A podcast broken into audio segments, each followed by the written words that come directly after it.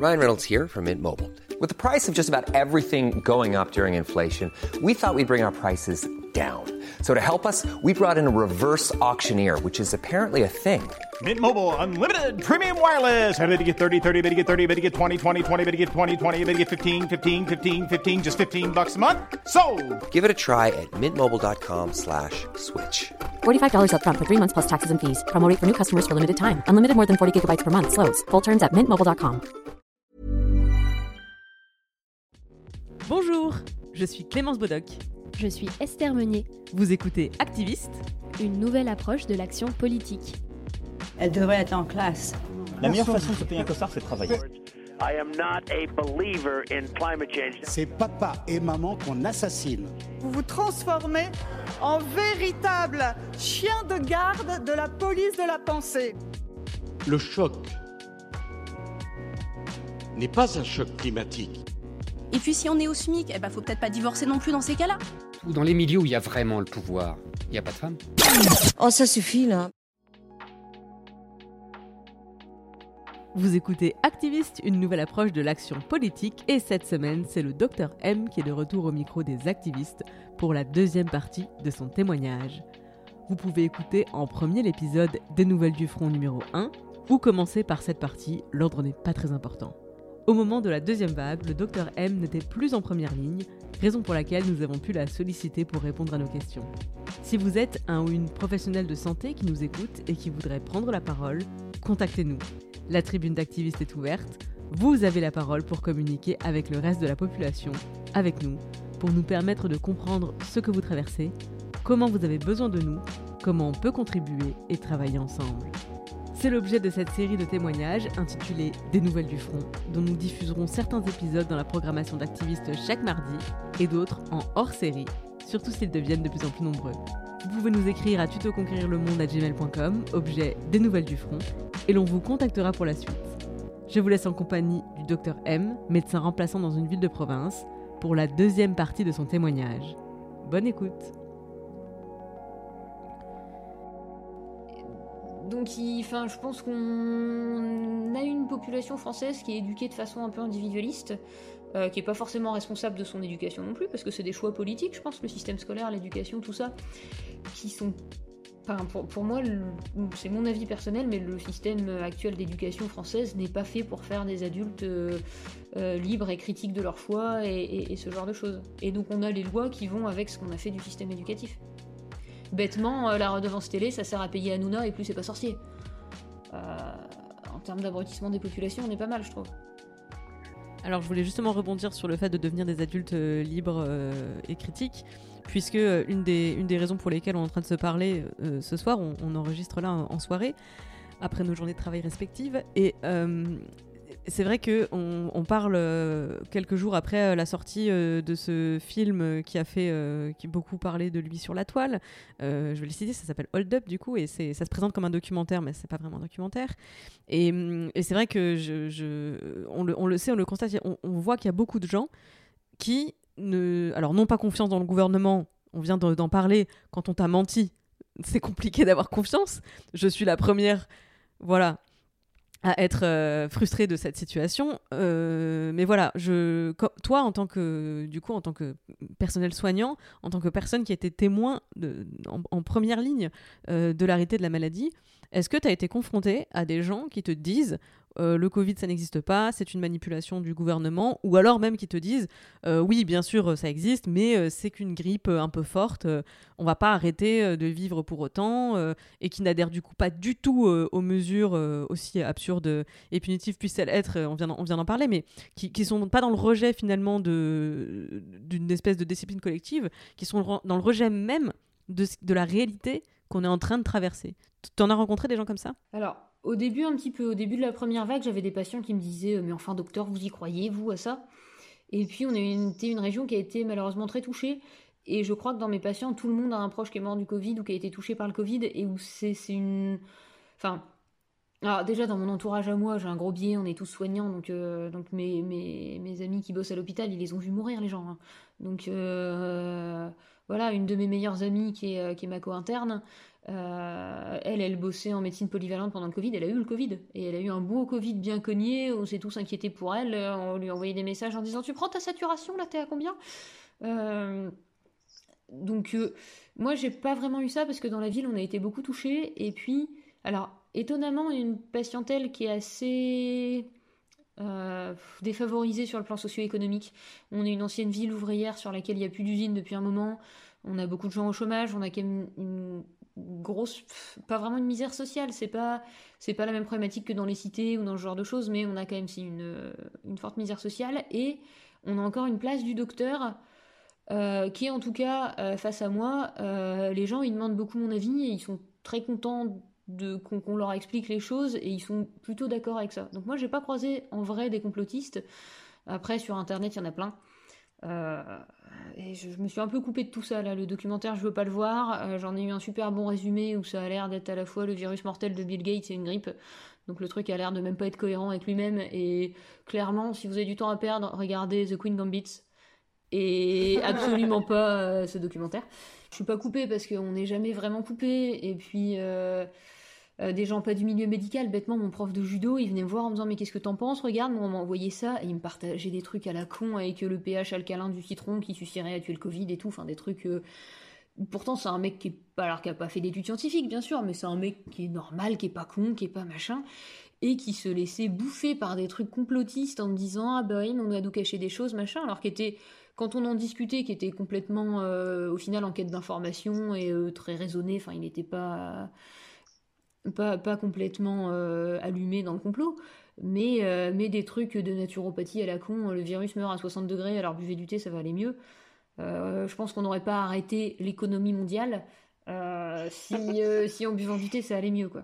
Et puis pareil, c'est pas une grippe. Moi, je les ai vus les épidémies de grippe. Hein. J'étais en, en maladie infectieuse pendant la grippe. Effectivement, c'est une période qui est un peu chiante, mais c'est pas non plus. c'est les gens qui, qui, meurent, ils ont quand même souvent des comorbidités. Euh, on a un vaccin, on connaît les mesures de protection, c'est vraiment pas la même ambiance. Et puis la grippe, c'est. La, grosse grippe d'il y a 3 ans, elle a fait 14 000 morts. Euh, le Covid, il a fait 60 000 morts avec un confinement, avec des mesures drastiques, avec, euh, avec les masques, avec le gel hydroalcoolique, avec. Enfin, tout ça. Avec les mesures. Parce que je vois beaucoup de gens qui comparent la mortalité du Covid à d'autres, d'autres épidémies, d'autres maladies. mais là, c'est avec les mesures drastiques. Euh, et on peut appeler un confinement de deux mois une mesure drastique quand même. Et puis des pays comme euh, la Chine, qui je pense ne sont pas les plus à l'écoute de la santé de leur population, qui sont quand même beaucoup dans le, capitalisme, machin, tout ça, pour que les pays capitalistes arrêtent leur économie pour un truc comme ça, c'est que c'est vraiment la merde. Enfin, moi je pense qu'on peut déjà, le, fait de se dire que la Chine a confiné, machin, tout ça, euh, même si peut-être qu'on ne sait pas ce qui se passe en Chine, peut-être qu'on n'a pas tous les chiffres, peut-être que tout ça euh, si c'était pas grave et si c'était que la grippe, euh, on n'aurait pas fait tout ce merdier. Est-ce que tu penses que les gens euh, qui, qui, relaient ces théories ou qui croient à toutes ces médecines alternatives comme boire du thé pour tuer le virus, pourquoi tu penses qu'ils croient à ces, à ces, à ces mesures-là, à ces conseils-là? Bah, En fait, tu le dis très bien toi-même, c'est une croyance. C'est pas, pas de la science, c'est pas du savoir, c'est pas quoi que ce soit, c'est une croyance, et une croyance c'est rassurant. C'est pour ça qu'on croit en Dieu aussi, je pense. C'est une part de notre éducation, mais c'est une part de quelque chose de très rassurant. Et de quand la réalité est trop compliquée, parce que là c'est ça, c'est trop compliqué, putain on comprend pas, c'est chiant, on est scientifique, on sait pas tout, on sait pas faire, on sait pas soigner, on comprend pas comment ça marche, on, on comprend pas pourquoi les gens ils s'aggravent à ce point-là, enfin on commence à comprendre, mais eh ben, c'est quand même vachement plus facile de se dire on sait, euh, les gens savent, on nous ment, on machin, parce que cette croyance elle est je pense très rassurante et elle répond à notre absence de connaissance aussi. Et enfin, c'est pas comme. Si, c'est comme croire au Père Noël. C'est cool de croire au Père Noël. C'est cool de croire en Dieu. Et, c'est très rassurant d'avoir des croyances. Et ça donne des réponses qu'on n'a pas. Et je pense que le monde actuel, il est super compliqué entre le capitalisme, la mondialisation, le machin, tout ça. Et que c'est très très rassurant d'avoir des explications simples à des phénomènes complexes. Et que c'est beaucoup plus rassurant de dire on sait comment on va faire, on va vous soigner, il n'y aura pas de deuxième vague, on a le médicament que de dire euh, putain c'est un nouveau virus, en fait on n'en sait rien. Et, c'est super flippant que les gens qui sont censés savoir disent je sais pas. Et je pense que c'est un truc très bête et très humain. Hein. On, a, inventé beaucoup de choses pour expliquer ce qu'on connaissait pas avant. Et, la science fait, permet de repousser ces croyances et de choses comme ça. Alors justement, est-ce que tu peux détailler un petit peu comment la, science, alors dans ce cas particulier, la médecine, euh, comment la médecine progresse à, la, base d'un virus inconnu Parce qu'on a parlé de toi, euh, toi en mars, euh, les vacances au ski, et puis la semaine suivante, le front, ok. Et hum, du coup, côté chercheur, communauté scientifique, Qu'est-ce qui se passe? C'est-à-dire qu'il y, a un médecin à un moment donné qui dit euh, hey, les gars, je crois qu'il se passe un truc dans ma région. Et, ensuite, tu vois, c'est un groupe WhatsApp, comment ça se passe? Euh, Alors maintenant, ça fait. Enfin, alors je sais pas de quand date le terme, mais on fait ce qu'on appelle de l'EBM, de l'evidence-based medicine. C'est de la médecine basée sur les preuves. C'est comme ça qu'on a décidé que la médecine, ça devait fonctionner, c'est qu'on devait euh, prouver que la médecine fonctionne, que ça marche bien, euh, faire de la différence entre la corrélation et la causalité. Par exemple, si quand je tape dans les mains, mon ordinateur s'éteint, c'est pas parce que j'ai tapé dans les mains que mon ordinateur s'est éteint. Il y a une corrélation, c'est-à-dire que quand j'ai tapé dans les mains, mon ordinateur s'est éteint, mais il n'y a pas de causalité entre les deux. Et en médecine, déjà, c'est très très dur de trouver la différence entre la corrélation et la causalité. Donc déjà, il y a une première base d'études où on trouve cette corrélation. On se rend compte que, euh, par exemple, euh, euh, je sais pas, si, les gens qui mangent des bonbons Haribo, au bout de 7 jours, leur rhume il est guéri. Donc on se dit, tiens, on va peut-être faire une étude là-dessus, peut-être que le bonbon Haribo ça marche bien. Donc on va donner des bonbons Haribo à des gens d'un côté et puis rien à l'autre, et puis on va regarder, puis on va comparer les groupes et tout ça pour voir là s'il y a une causalité. Euh, le but c'est de trouver des preuves et de se débarrasser de tous nos biais. Et des biais on en a plein et on en a tous et les chercheurs aussi. On a des biais de sélection où on va sélectionner les patients les moins graves pour, euh, par exemple, essayer le médicament sur eux. Donc forcément, le médicament, enfin, les gens ils vont pas mourir, mais est-ce que c'est le médicament ou est-ce que c'était les moins graves? On va se souvenir des cas un peu exceptionnels, c'est un biais de mémorisation. On va on sait qu'on a l'effet placebo qui marche beaucoup dans beaucoup de médicaments, donc c'est des fois compliqué de trouver la différence entre le vrai effet du médicament, l'effet placebo, etc. Donc on a L'effet placebo, ça veut dire que tu m'as pas donné le médicament, mais moi je crois que j'ai un médicament, du coup je m'auto-guéris. C'est ça. C'est ça. En fait, on sait que tous les médicaments, même les médicaments avec des principes actifs dedans, ils ont une part d'effet placebo. C'est-à-dire que si je te donne un truc en te disant que c'est un doliprane, eh ben tu vas avoir un peu moins de fièvre, même si c'était pas un doliprane, s'il y avait rien dedans. Et on sait qu'il y a cette part dans tous les médicaments. On sait qu'il y a des maladies qui guérissent toutes seules.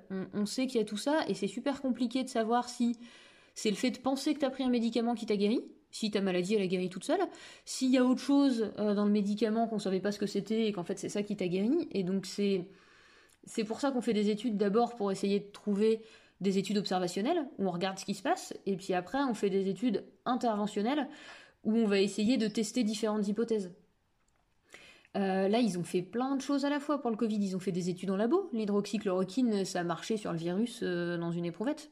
Mais la javel aussi, ça marchait dans le virus sur une éprouvette.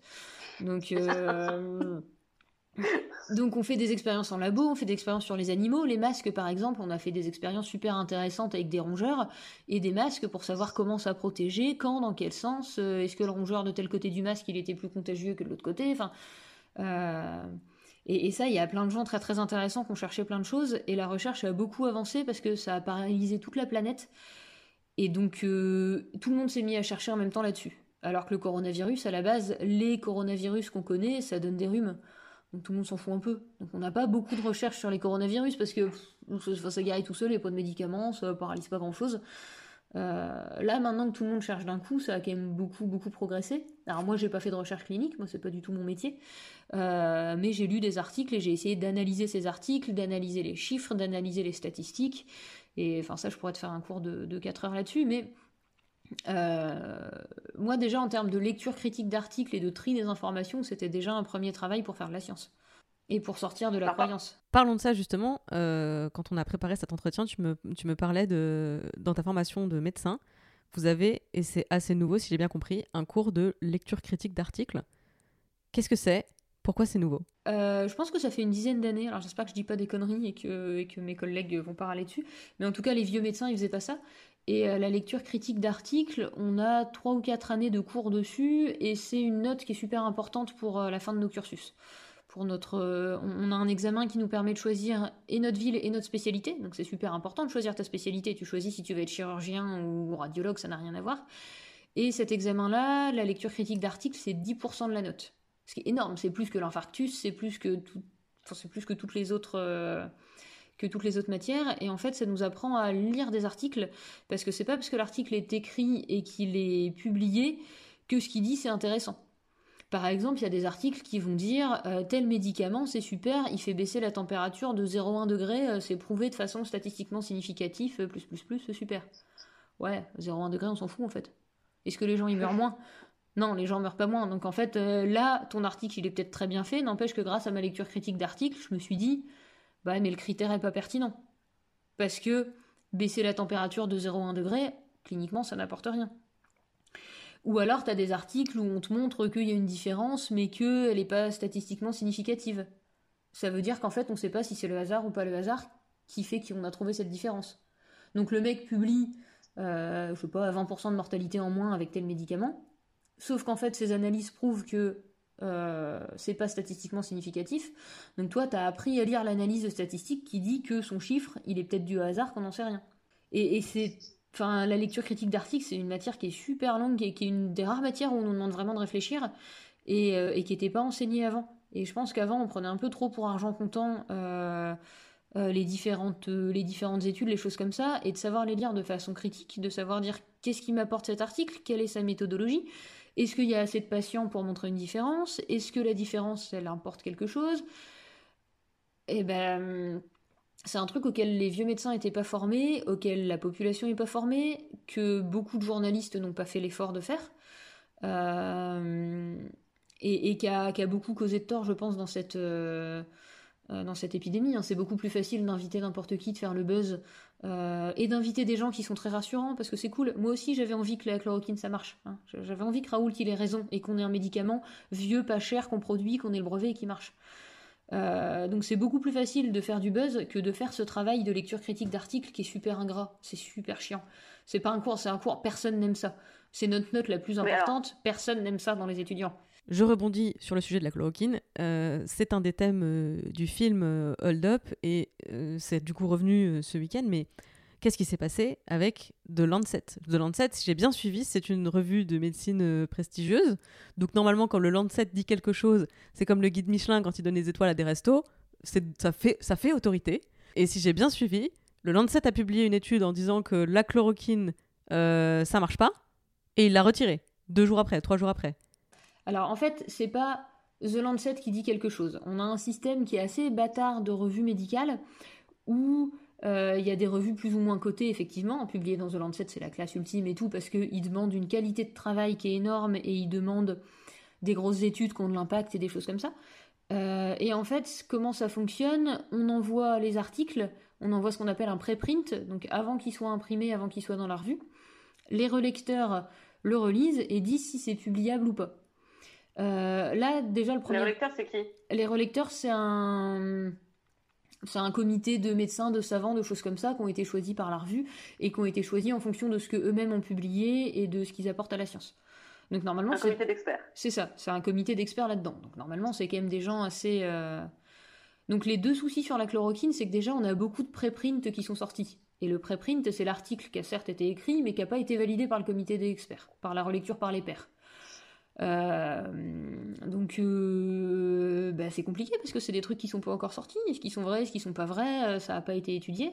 Et puis je pense que The Lancet, ils se sont peut-être un peu chauffés un peu trop vite, ils ont publié quelque chose et après ils se sont rendus compte qu'il y avait des biais méthodologiques et vu le bordel que c'est en ce moment avec les études, ils ont préféré retirer tout de suite et réétudier le truc.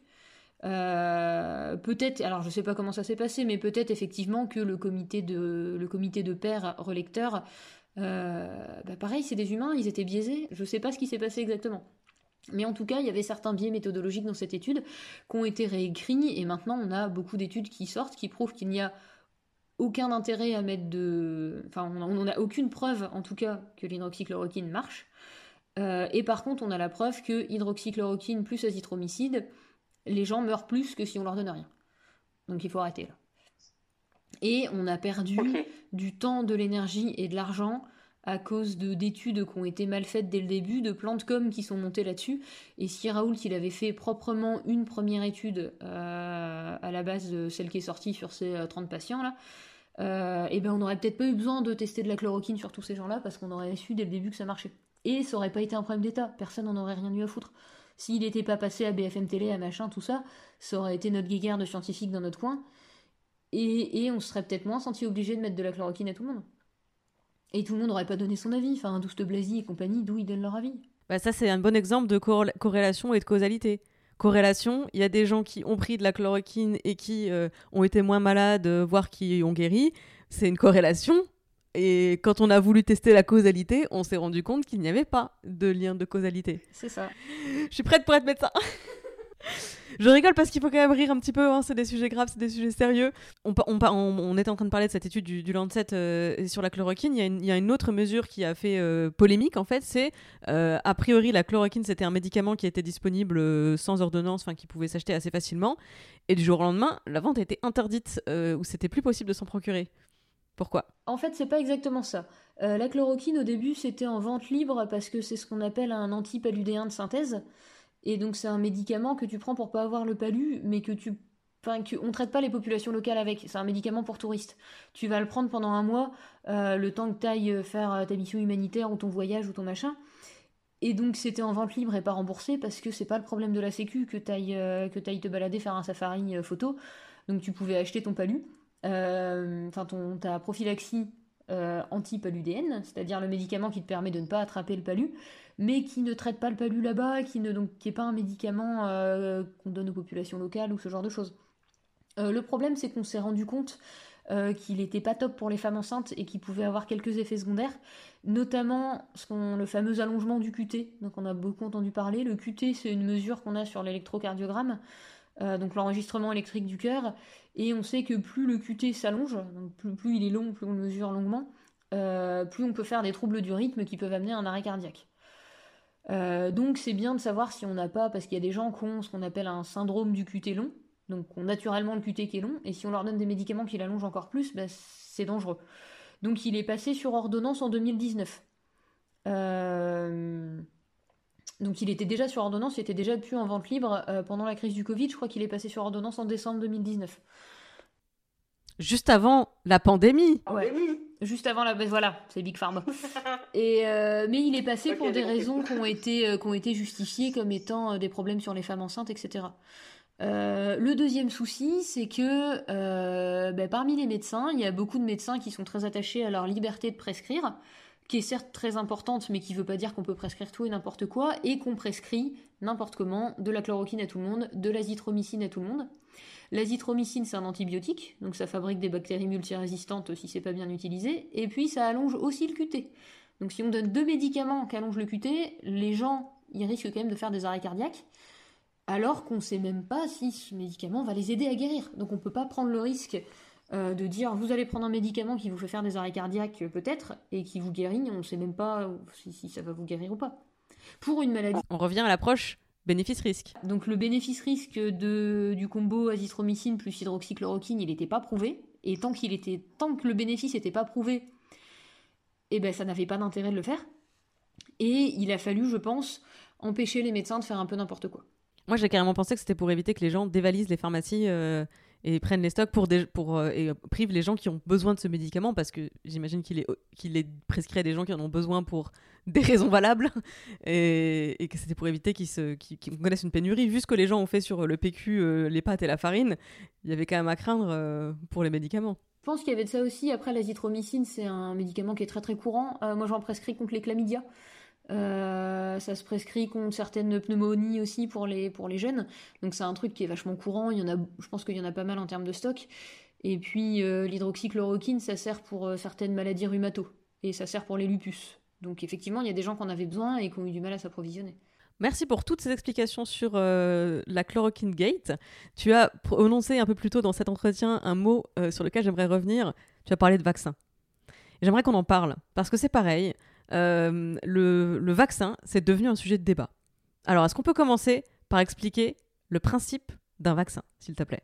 Alors, juste, je reviens sur le fait que ce soit un débat. Dans les autres pays, on se fait mais bolosser par tout le monde parce qu'on est le seul pays à être anti-vaccin et on se fout de notre gueule. On est là genre, non mais les Français, c'est quand même une blague. Euh, le principe. Alors on va expliquer pourquoi. Je- on va expliquer pourquoi il y a, il y a un débat autour des vaccins, mais j'ai besoin qu'on y aille par- étape par étape.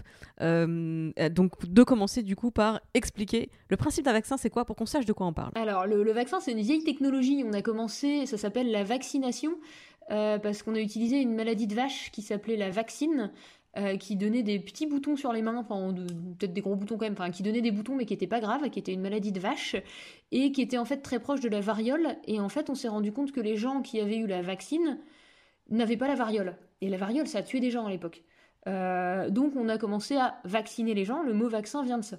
Euh, on leur a inoculé un petit peu de cette maladie-là et ils faisaient jamais la variole.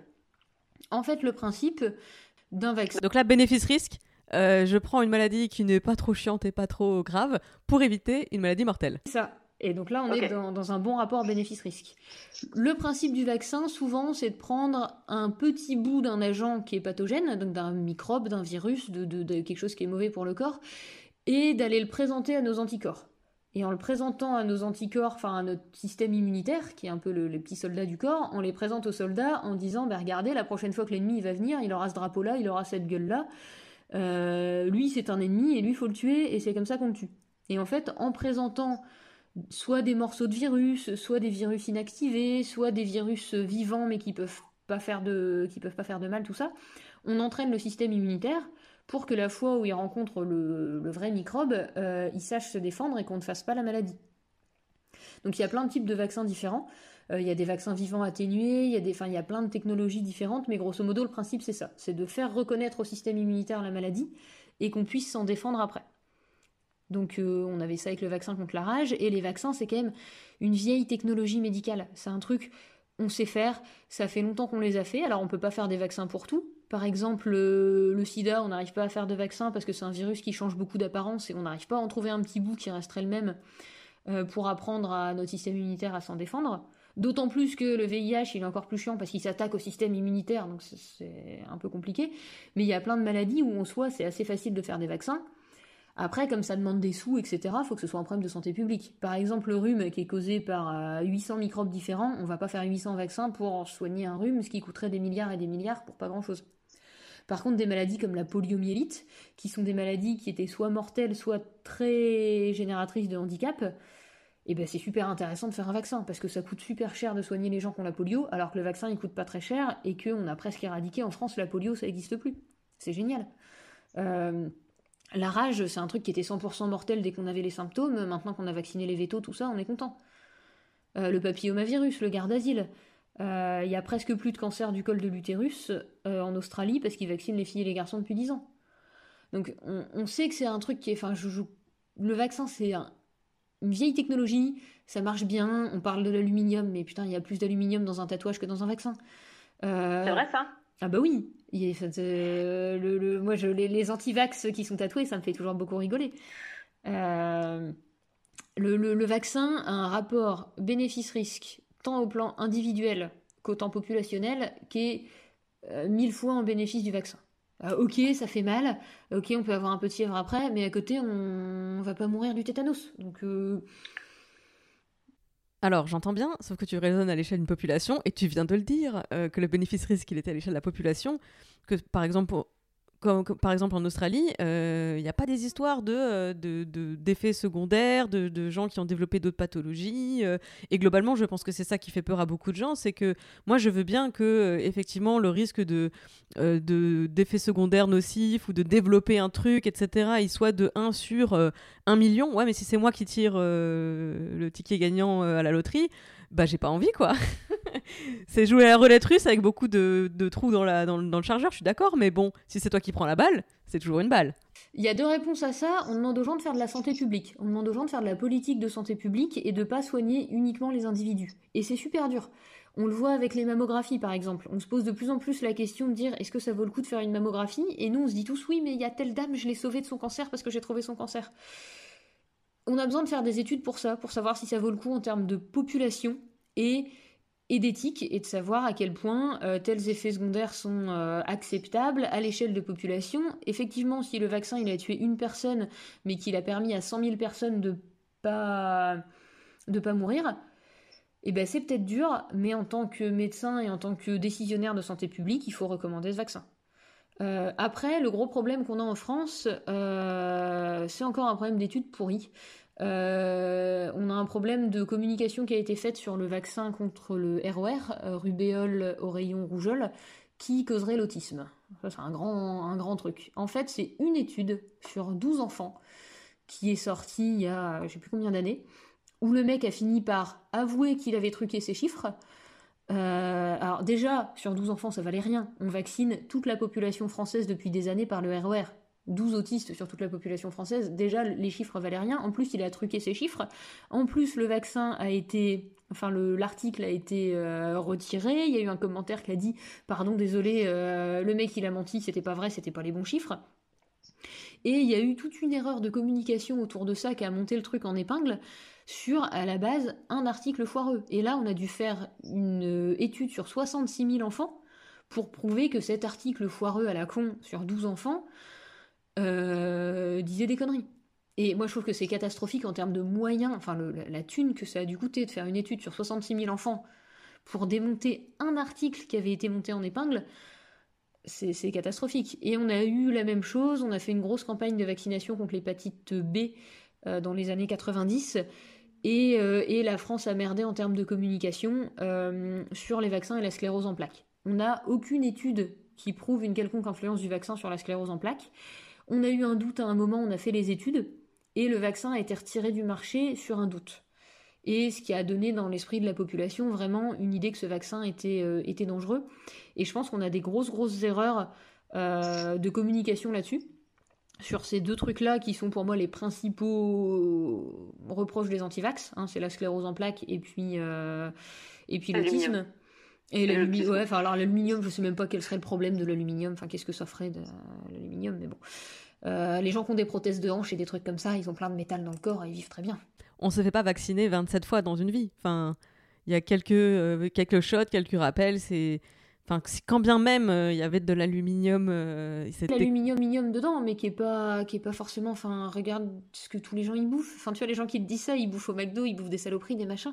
Tu mets des saloperies dans ton corps à longueur de temps cette piqûre avec un nanogramme d'aluminium, enfin je sais pas la dose, mais c'est un truc euh, minuscule d'aluminium. Ah je sais plus combien il y a de doses d'aluminium dans les vaccins. On le met effectivement parce que ça fait une petite réaction inflammatoire et c'est intéressant parce que ça fait venir les globules blancs. Donc les globules blancs ils viennent à cause de l'aluminium et du coup ils voient les morceaux de virus et ils apprennent à reconnaître les morceaux de virus. Ah, c'est comme ça que tu fais venir les, le... En fait, tu introduis l'ennemi, mais prisonnier, dans l'organisme. Tu appelles les généraux de l'armée de défense pour leur dire Regardez, c'est lui prenez bien note de sa stratégie, comment il fonctionne, euh, comment il s'attaque à vous, etc. Donc, on a les plans secrets de l'ennemi quand il attaque. Et comme ça, le jour où euh, ils essaient de passer euh, par la Belgique, on n'est pas comme des cons derrière la ligne Maginot, on intervient et on l'arrête. J'ai compris. C'est une fois la vie de la vaccination, il est parfait. oui, je l'ai vu. Thanos, il est trop bien. Donc, mais c'est des trucs comme ça qui manquent à la population générale. Je pense que on n'a pas mis assez d'argent dans l'éducation, on n'a pas mis assez d'argent dans la lutte contre les inégalités et, on a une population qui n'est pas éduquée, on a une population qui n'a pas de culture scientifique, on a une population qui n'a pas forcément de culture tout court, qu'on continue à abreuver de trucs débiles. Enfin, moi je trouve c'est criminel que les gamins, quand ils rentrent de l'école le soir maintenant, c'est plus c'est pas sorcier, c'est les anges de la télé-réalité. Je, suis une très grande fan de Fred et Jamy. Je, Dédicace, Fred et Jamy. Euh, mais mais je, pense que, alors je sais pas à quel point c'est conscient ou c'est juste moins cher euh, de faire de la merde au kilomètre à la télé, mais, euh, mais on n'est pas du tout dans une promotion de la santé auprès des gens, on n'est pas dans une promotion de l'éducation à la santé ni de l'éducation en général. Et, et c'est comme ça qu'on se retrouve avec, avec des antivax, avec des homéopathes, avec, avec tout ce bazar. Mais la confiance est rompue, parce qu'on on en parlait tout à l'heure, euh, à partir du moment où euh, on a des représentants de l'État qui ont menti à leur population pour, je pense, des bonnes raisons, mais c'était une erreur de ne pas le reconnaître ensuite, donc la confiance est rompue, et paradoxalement, tu viens de le dire, mais euh, dans le monde médical, le principe de précaution s'applique, donc on a un doute, on a un doute, on retire un vaccin, et c'est pris pour un aveu de euh, ah bah c'était euh, c'est bien la preuve que euh, il était mauvais et la confiance est rompue. Je pense qu'on a vraiment un problème et d'éducation d'un côté et de confiance de l'autre et, et que c'est les deux faces de la même pièce en fait. C'est quand, quand, tu prends, quand tu prends les gens pour des cons, que tu leur mens, que, que tu peux pas te plaindre d'avoir une population pas éduquée et en même temps de prendre les gens pour des cons. Enfin, je pense que ça va ensemble. Mais alors, j'y reviens maintenant, tu le disais juste avant qu'on commence à parler de vaccins. Ne me dis pas qu'ailleurs dans le monde, les populations sont bien mieux éduquées qu'en France, parce que on va repartir sur une heure de débat. Pour autant, tu disais que c'est en, France, on a cette réputation euh, euh, d'être euh, sceptique face au vaccin, que c'est pas le cas dans d'autres pays du monde. Pourquoi? Alors pourquoi ailleurs la vaccination est beaucoup mieux acceptée? Quelle est la différence selon toi? Alors parce que déjà les deux affaires dont je t'ai parlé, c'est des affaires très franco-françaises. C'est des trucs qui n'ont pas fait beaucoup de bruit ailleurs et qui ont fait beaucoup beaucoup de bruit en France euh, au moment où c'est sorti. Donc je pense que ça a joué sur les populations. Euh, puis après le français c'est le gaulois à l'heure euh, contestataire, etc. Je pense qu'on n'est pas du tout. Je pense que c'est beaucoup aussi une histoire de mentalité. Alors c'est très cliché, hein, mais mais quand on voit les pays du Nord qui sont qui ont l'air beaucoup plus euh, obéissants entre guillemets que nous. Enfin, je sais pas, le français de base, euh, il travaille un peu au black, et puis les hommes politiques, ils sont un peu corrompus, c'est pas grave, et puis il trompe un peu sa femme, et puis c'est pas grave, et puis, enfin, c'est des trucs qui sont très très acceptés en France, et qui sont inacceptables dans d'autres pays qui font aussi notre culture, je pense, mais qui doivent participer à ça. ça se voit beaucoup sur la politique. Enfin, moi, quand j'ai commencé à, à m'intéresser à la politique, il y a eu l'affaire Juppé, les emplois fictifs. Je pense que dans beaucoup d'autres pays, en Allemagne, il serait mort euh, à fond, il aurait jamais ressorti. Euh. Et c'est un truc assez franco-français de dire bon, il magouille un petit peu, mais c'est un peu leur métier quand même. Et, par euh, principe, on est râleur, et par principe, on n'est pas d'accord, et par principe, on n'est pas très organisé, et on n'est pas très. Enfin on est très indépendant quand même, même dans, pour rebasculer sur ce que je connais pour la médecine, en France, on est des petits libéraux isolés. Les médecins généralistes, on fait notre vie, on est libre de notre prescription, on est libre de faire tout ce qu'on veut, et, on est très isolés, alors que par exemple, les médecins généralistes anglais, ils sont salariés, et ils font tous partie d'un grand réseau, et c'est pour ça que les Anglais ont des très bonnes études de population, parce que comme leurs médecins sont salariés, on peut leur demander de faire des grosses études en population générale. Euh, je pense que c'est vraiment une histoire de. Alors, j'ai pas fait d'études là-dessus, hein, mais je pense vraiment que c'est une histoire de tempérament, d'éducation, de politique de santé qui n'ont pas été faites, d'éducation de la population qui n'a pas été faite, et de, et de scandales de communication qui ont été montés en épingle et qui restent dans les mémoires. Et puis c'est pareil, donc je te dis sur les hommes politiques un peu magouilleux, putain, on rembourse l'homéopathie ça coûte, il y, a un compte Twitter qui est génial qui te donne le coût de l'homéopathie remboursé par jour et qui te convertit ça en poste de temps plein infirmier, en poste de temps plein aide-soignant, en poste de choses comme ça. Et on met euh, par. Euh, c'est même pas le paradoxe, mais c'est l'exception de l'homéopathie. C'est le seul médicament qui a le droit d'être remboursé et de ne pas avoir fait preuve de son efficacité. C'est dans la loi française. L'homéopathie était la seule exception du, du seul médicament qui n'avait pas besoin de prouver que ça marchait. Donc on est dans tout un système comme ça qui est multifactoriel. Les Français sont pas plus cons que les autres. Mais ils sont un peu éduqués à aller, un peu éduqués à faire. Enfin, moi je pense que c'est, je pense que c'est vraiment ça, plus les deux affaires dont je t'ai parlé qui ont, qui ont, eu pas mal de retentissement dans les médias. Et, et on n'a pas su rattraper la, la confiance des gens. On n'a pas su faire l'éducation qu'il fallait à ce moment-là. Tu, parles des médecins comme euh, vous êtes euh, des libéraux euh, isolés par, rapport, par rapport aux Anglais qui sont salariés. pour autant, vous avez réussi, et la France entière vous remercie et vous admire pour ça, à travailler tous ensemble, à communiquer, à, à, travailler comme une énorme équipe pour protéger au mieux toute la population. Donc, bah, je vais quand même relayer, au nom de tous les gens qui nous écoutent, nos remerciements on n'applaudit plus à 20h, on réclame euh, du fric pour l'hôpital public et plus de moyens. Et on espère que. On attend, on attend tellement de pouvoir retourner dans les rues, faire des grands cortèges de manifs. Euh, on sera derrière vous, euh, vous aurez la tête de cortège et nous on sera derrière à réclamer de l'argent pour l'hôpital. Donc merci beaucoup pour ça. Mais je voudrais qu'on termine en te laissant la parole pour que tu puisses nous partager, pour toutes celles et ceux qui nous écoutent et qui nous auront écoutés jusqu'au bout, quel conseil tu aimerais leur donner Quel message tu aimerais leur faire passer Je pense qu'il y a beaucoup de gens qui nous écoutent, qui, ont, qui auront écouté jusque-là, euh, qui ont peur parce que cette situation, elle est angoissante et anxiogène, qui sont frustrés parce que ça fait longtemps que ça dure, qu'on ne sait pas où on va. Euh, et c'est pas qu'ils sont anti-vax ou qu'ils sont euh, anti-gouvernement, mais c'est qu'ils sont fatigués des certitudes d'un côté comme de l'autre. Et hum, je voudrais euh, que tu puisses profiter de cette fin d'interview pour leur adresser un message. Bah, je, comprends cette fatigue euh, que je ressens aussi. même si, même si, comme je disais au début, je suis quand même très très préservée là-dedans. Euh, c'est fatigué de pas savoir, c'est fatigant de pas savoir, de pas avoir de certitude, et, c'est ça qui est long depuis le début, je crois. C'est qu'on sait pas, et que et qu'il faut se remettre à jour tout le temps, et que des fois on se trompe, et que c'est on n'est pas dans une culture qui accepte l'erreur non plus beaucoup. Euh, donc faut accepter de dire on a essayé, on a raté, on va tenter, puis on va voir ce que ça donne. Euh, je pense qu'il faut se rassurer quand même. La recherche a jamais avancé aussi vite sur des vaccins. Euh, je pense qu'on va trouver un vaccin euh, et que ce sera pas pour nous injecter la 5G, la 6G ou le Minitel ou je sais pas quoi. Euh, le faut continuer à mettre des masques, il faut continuer à faire attention, il faut continuer à faire gaffe à ses proches. Je pense qu'on n'est pas prêt de retourner en fausse dans un concert. ça va durer, il va sans doute y avoir une troisième vague, il va sans doute, ça va durer un moment.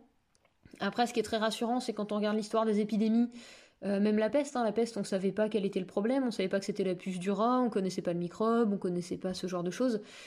Même les épidémies pour lesquelles on n'avait pas de vaccin, pas de médicaments et pas de et qu'on savait pas d'où elles venaient, ça duré 2-3 ans et ça repartait.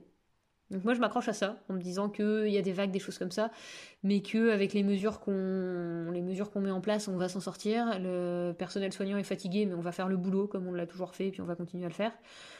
Euh, le vaccin, les yeux sont quand même braqués là-dessus, et je pense que il y a suffisamment de bons scientifiques et de gens qui n'ont pas de conflit d'intérêt pour qu'on puisse avoir un vaccin euh, qui fonctionne. Euh, et puis voilà, je, comprends en tout cas la fatigue, l'énervement, faut essayer de se recentrer sur ses proches. De... Alors encore une fois, c'est très facile pour moi. Moi j'habite dans une ville de province, j'ai une maison, j'ai un cheval dans une pâture que je peux aller voir. Donc je, vraiment, c'est facile dans ce sens-là. Je suis pas confinée dans 8 mètres carrés à Paris avec mon mec qui me tape dessus. Euh, il faut qu'on reste unis. Il faudrait qu'on ait plus de culture scientifique. Moi, je suis euh, euh, pour l'éducation, pour le, pour tout ça. Et puis, il faut pas oublier que je pense que le plus gros problème de tout ça, je sais pas si c'est hors sujet ou pas. Tu, tu, couperas au montage si tu veux, mais le, le premier vrai ennemi pour moi, c'est la société capitaliste dans laquelle on vit. C'est ça un problème de globalisation, de capitalisme, de gens qui pensent qu'à d'égoïsme qui, est fait par ce capitalisme effréné, de et faut qu'on profite de ce moment-là aussi. On parlait beaucoup du monde d'après. Bah, après la première vague, moi j'ai pas vu trop de différence. Hein. Mais je pense qu'il faut qu'on profite de ça pour essayer de repenser notre politique, notre vision du monde et, euh, et de savoir ce qu'on veut pour demain, quoi. Et là, on est capable sur un virus de faire des efforts énormes. Euh, on a le réchauffement climatique derrière, va peut-être falloir faire les mêmes efforts. Euh, alors, je sais pas si c'est très rassurant non plus, mais, euh, mais je pense qu'on peut profiter de ce moment-là quand même où on a moins de choses à faire pour réfléchir à, l'avenir et réfléchir à, des problèmes qui sont structurels dans notre société. Et, voilà, le patriarcat d'un côté, le capitalisme de l'autre. On va s'attaquer à ça. C'est pas du tout hors sujet. Je pense qu'on peut être très fier de notre résilience. Merci beaucoup, Docteur M. Merci à toi. C'était Des Nouvelles du Front, un épisode hors série d'activistes dédié à la crise sanitaire. Si vous êtes un ou une professionnelle de santé qui nous écoute et qui voudrait prendre la parole, contactez-nous. Activiste vous tendra son micro pour recueillir votre témoignage. Écrivez-nous à tutoconquérir-le-monde@gmail.com, objet des nouvelles du front. Merci, à très vite. Et voilà pour cet épisode d'Activiste. On espère qu'il vous aura inspiré à agir. Si vous êtes vous-même activiste, engagé, n'hésitez pas à nous écrire sur tutoconquérirlemonde@gmail.com pour nous présenter votre projet. Activiste est un podcast entièrement produit et réalisé par Clémence Bodoc et moi-même, Esther Meunier, alias Esther Reporter. Vous pouvez soutenir ce podcast et notre travail en général en contribuant à nos Patreons respectifs dont les liens sont dans la description. Vous pouvez aussi laisser des étoiles et des commentaires sur vos apps de podcast et partager nos épisodes à vos proches. C'est ce qui nous aide à nous faire connaître. Merci beaucoup pour votre écoute. On se retrouve la semaine prochaine. D'ici là, prenez soin de vous.